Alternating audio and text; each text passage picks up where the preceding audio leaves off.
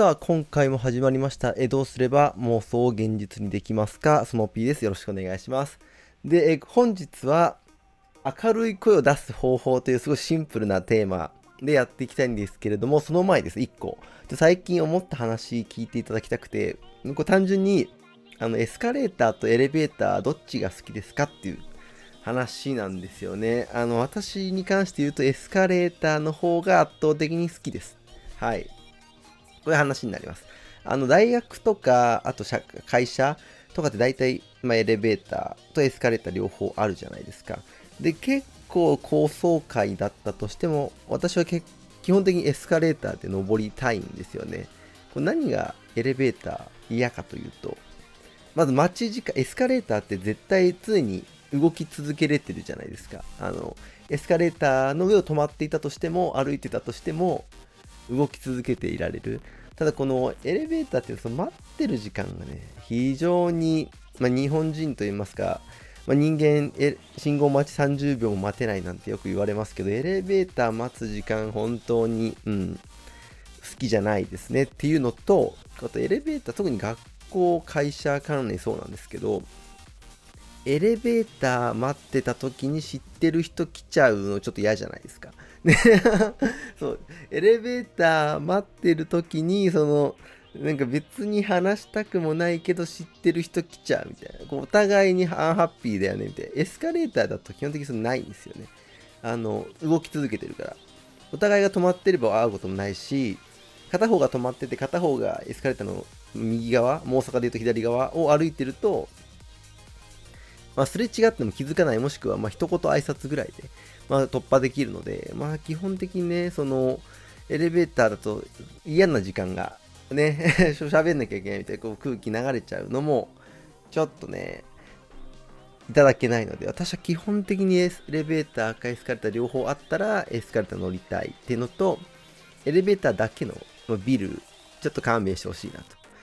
思いますね。エレベーターやってエスカレーターないんだったら階段で行けよっていうね、コメントもあるかもしれないんですけど、ちょっと階段もね、ちょっといいかなと。エスカレーターお願いしたいという話でございました。あなたもぜひね、今日のアンケート、エスカレーター、エレベーターどっち派というところで、ちょっとポッドキャストを Spotify の方は設けているので、コメントいただけたらと思います。他の感想もお待ちしております。ということで、ちょっと初めに違う話したんですけれども、今回明るい声を出す方法ということで、最近私が手に入れた、方法をですね学んで、それが使えたという話させてください。これ非常にきっとねあなたにも使えるシーンあるんじゃないかと思うので、試してみていただきたいんですけれども、2回前、このポッドキャストの初回ですねに、自己紹介うまく切り抜けたいよねというテーマでですね、自己紹介準備が全てということで、どんな話するかであったり、どんな表情を作るか、どんな声作るかという、話をさせていただいて、それをなんでそんな準備の話したんだというかというと、自分が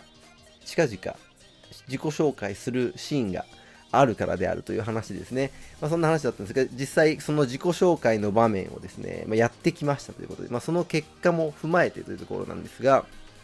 この自己紹介チャレンジ、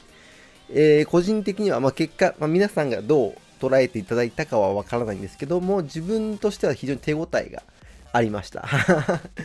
自己満足ではあるんですが、非常に手応えがありまして、準備した甲斐があったなと思っています。やっぱりね、台本書くっていうこと、このポッドキャスト今は台本なしで喋っているんですが、必要な場面で台本を書くっていうのはかなり有効な手だと思っていますね。なので今回は台本を用意してですね、それを事前に見て、自己紹介するということをしてですね、うまくいったという話になります。で、その前回も話したメラビアンの法則でしたよね。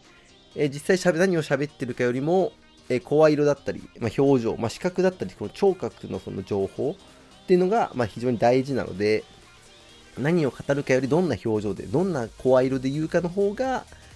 伝わる情報が多いですよと。だからそっち注意していこうって話だったんですが、そこでねやっぱり明るい声で明るい印象を持たせたいという前提であれば、いい印象、話しやすいみたいな人間であるという印象を持たせたいのであれば、明るい声を出したいんですよね。明るい声、ちょっとこうこもって低いこんにちは、こんな声でもまあかっこいいし、まあ、低い声の方が、まあ、説得力があるであったり、まあ、こう地位が高そうであるみたいな、話もあるんですけれども、私としては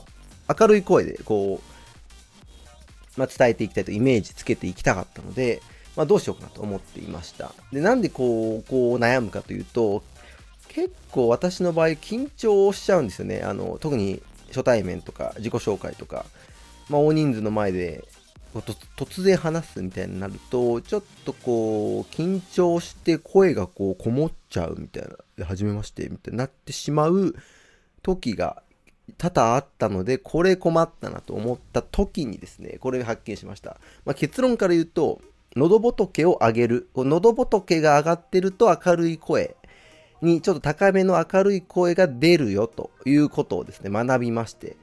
これを実践したところ、非常に、まあ、自分では納得いく声色で、自己紹介お話できたという話なんです。これまず結論なんですよね。喉仏意識したことありますかって話なんです。この低い声とかちょっとこもっちゃう声が出てる時っていうのは、まあ、このマイク越しで伝わってます。今低い声なんです。これ今喉仏が下がってます。はい。で、こう無意識でもちょっと声がこもっちゃうみたいな時も、喉仏がこう下がっちゃっているんですよね。で、これをこう上げていく、喉仏をこう上げていくことによって、明るめの、今どうです、さっきより明るいですよね、明るいでしょっていうところで、喉仏上げることで明るく出すことができるという、これを学んでですね、すごく使えた。これ何がいいかというと、今まではこうなんだろう、具体的な方法が自分の中で分かってなかったので、なんか声低くこもっちゃったな、悔しい、どうしようみたいな感じだったんですけど、その原因が喉仏下がってたからだよねっていうのが分かったことによって、こう事前に喋る直前に喉仏を上げて喋り出すという対策ができるようになったので、今回完璧に、はい、喋れたという話なので、これをぜひ、もしね、同じ悩み抱えている方であったり、まあ、ちょっと明るい声出したいという方にはね、覚えていっていただきたい。で、どうやってじゃあ喉仏上げるんだいって話ですよね。そう、ここがね、これ面白いんですけど、私がこうどこで学んだかって話で、まず、ね、どこで学んだかっていうと、ボイトレスクールで学びました。私、歌が趣味、歌が大好きでして、まあ、うまくはまだ慣れてないんですけど、歌が大好きでボイトレスクールに通ってるんですけれども、まあ、そこでね、まあ、先生から教えてもらったトレーニングがまあ、使えますよっていう話で、じゃあどうやって喉仏上げるか、そのトレーニングで言うと、鬼太郎のゲゲゲの鬼太郎の、まあ、お父さんっていうんですかね、ちょっとゲゲゲの鬼太郎のお父さんって今どの年代まで通じるんだろうって一生思ってしまいました。はい。まあ、きっと同世代の方は分かっていただけると思うのでいいと思うんですけれども、何が悲しいかって、この自分より下の世代でこの例え通じるかなっていう心配が頭に浮かんでしまうということ自体が、なんか自分が年齢を重ねているという事実を感じるきっかけになってしまって、非常に寂しいなとも思いですね。はい、いろいろ思うことはありますが、まあ話を戻しまして、ゲゲゲの鬼太郎のお父さん、鬼太郎って鬼太郎ってやってみてください。これ今、はい、鬼太郎、これね、鬼太郎って時、喉仏に手を当てて鬼太郎ってやると、自分の喉仏がキュッて上がるのがこう分かると思うんですよ。このキュッて上がった状態、鬼太郎、この状態ちょっと上がってるんですね。これぐらいで喋る、この喉仏上がりってる感覚をここで覚えて、このまま喋ると、これ明るめの声になるんですよね。はい、これ画期的、ぜひやっていただきたい。じゃあでもそんなね、自己紹介する初対面の場の直前で鬼太郎ってやったら完全に変なやつだろって話じゃないですか。その通りなので、私がそのインスタント版というか、もっとこうバレないようにこのチューニングをする方法をちょっと編み出したので、これもぜひやっていただきたいんですけど、この鬼太郎の木の K のとこ、クックックッとここだけをちっちゃくやると、これだけでも喉仏上がるんですよ。これね、やってください。これやっていただいて喋り出すといけます。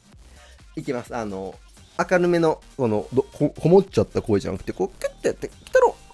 こんにちはってやってみてください。これいけるんで。で、一回、鬼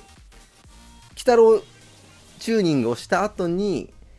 一発目、喉仏上がった状態で、こんにちは言えると、まあ、こんにちは、おはようございます。まあ、自分の決めとくの大事なんです。決めたセリフ言えると、そっからの喋り、明るめにいけます。はい。これをぜひ使っていただきたいという話がですね、まあ、今回の、私も学んでも直前、自己紹介する2日前ぐらいにこう学び、もう速攻で練習して実践投入してうまくいったので、これはね、まあ、自己紹介でちょっと明るい声出したい方、あとちょっと声がこもっちゃってた経験があって、ちょっとここ打開したいと思っている方、ぜひやってみていただけたらと思います。ちょっと練習しないともしかしたら声が裏返ってしまうっていうね、逆に恥ずかしいって可能性もなくはないので、ちゃんとキャロチューニングから喋り出すっていう練習はお家で、まあ、お風呂がおすすめですがしていっていただけるとなお良いかなと思います。はい、という話でございました。で、これさらに私が嬉しかったのはこのボイトレっていうそのね、まあ、仕事とか、まあ、そのちょっと関係ないところからつながってきてくれたっていうのもなんか嬉しいですよね。まあ、何が、まあ、いろんな趣味とかねやってると、まあ、いろんな趣味というか、まあ、いろんな活動をしてるとですね、まあ、どこがどこでつながってきてくれるかっていうのはわからないので、そういうつながりが、あると嬉しいなというふうにも思いました。はい、というわけで今週、まあ、本日は以上になります。宣伝です。Twitter、Instagram やってます。Twitter は、まあ、なんかいろいろ懐かしいものを見たらつぶやくみたいな。最近の柔らか戦車とかですね、気になる方いたら、あと、見るもでポンか。この辺懐かしいなと思った方、フォローしてください。そして、インスタグラムです。インスタグラム毎日朝活してます。私は毎朝、5時から6時の間に起きて、ジムに行って、エアロバイクを漕ぐってことをやってます。で、そのエアロバイク漕いだ実績をですね、まあ、エアロバイクの、まあ、モニターを、まあ、写真撮ってアップして、朝活報告みたいなことをしているので、もしですね、朝早く起きてなんかしたいという方、一緒にやれたらと思っているので、まあ、そのペースメーカーとして私フォローしていただければと思います。最後ですね、コメント、応募しております。ツイッターだとハッシュタグ妄言キャスト、妄想の妄、現実の言は漢字で、キャストはカタカナ、ハッシュタグ妄言キャストでコメントしていただく、もしくは、Spotify の方は QA 機能で、感想を募集しているので、ぜひお待ちしております。あなたが初めて QAコメントしてくれる方になるかもしれません。ぜひなっていただきたい。はい、というわけで本日は以上になります。また次回お会いしましょう。またね。